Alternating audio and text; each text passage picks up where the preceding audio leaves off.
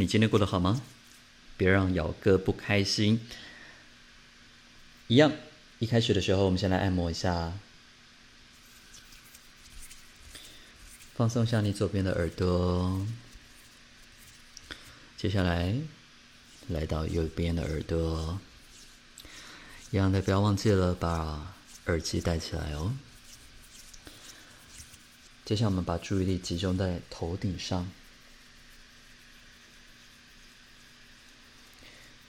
正前方，回到耳朵的部分，左耳，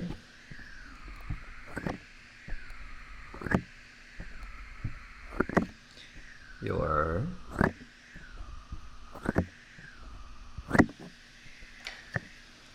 好，稍微呀，猜错哪一边了，对不对？好了，这边才对。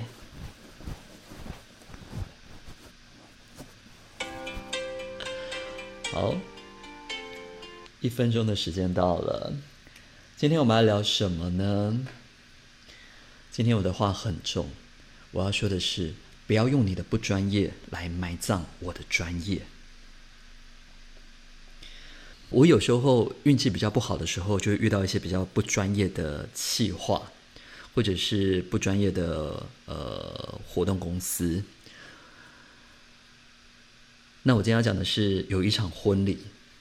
我这个人其实不太爱主持婚礼，除了我自己的好朋友，或者是就是皇亲国戚钱很多的时候，我才愿意出手。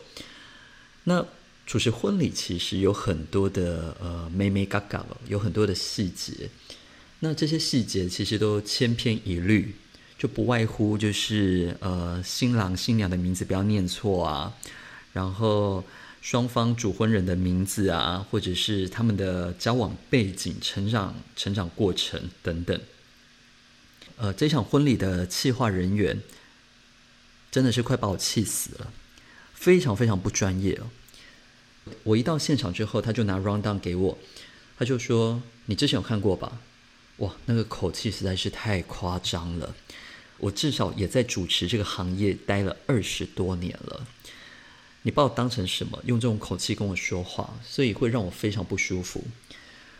然后下一个呢，他就跟我说：“好，那我现在跟你对流程。”对对对对，对到一半的时候，他就说：“等一下会有一个议员要上台致辞，然后这个议员是新娘的舅舅。”我说：“新娘的舅舅。”好，我提出这个质疑是因为我其实有个习惯，只要到了。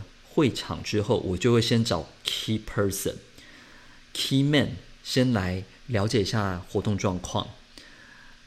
那天我到会场的时候，我第一个找的人就是新郎，然后我就问新郎说：“哎，等一下有没有人要致辞啊？”说：“有有有，我舅舅会上台致辞，也就是新郎的舅舅。”所以呢，我对于那个计划。讲的这句话，我再一次提出一个质疑，我就问他说：“你说的是新娘还是新郎的舅舅？”他就不耐烦的跟我说：“是新娘啊！”，你知道吗？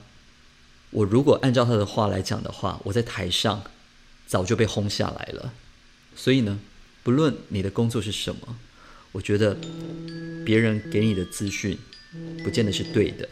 你一定要再三的去求证。时间到了，我们一样来问一下解答之书。以后我如果遇到这种企划，这种不专业的企划，我应该要怎么办呢？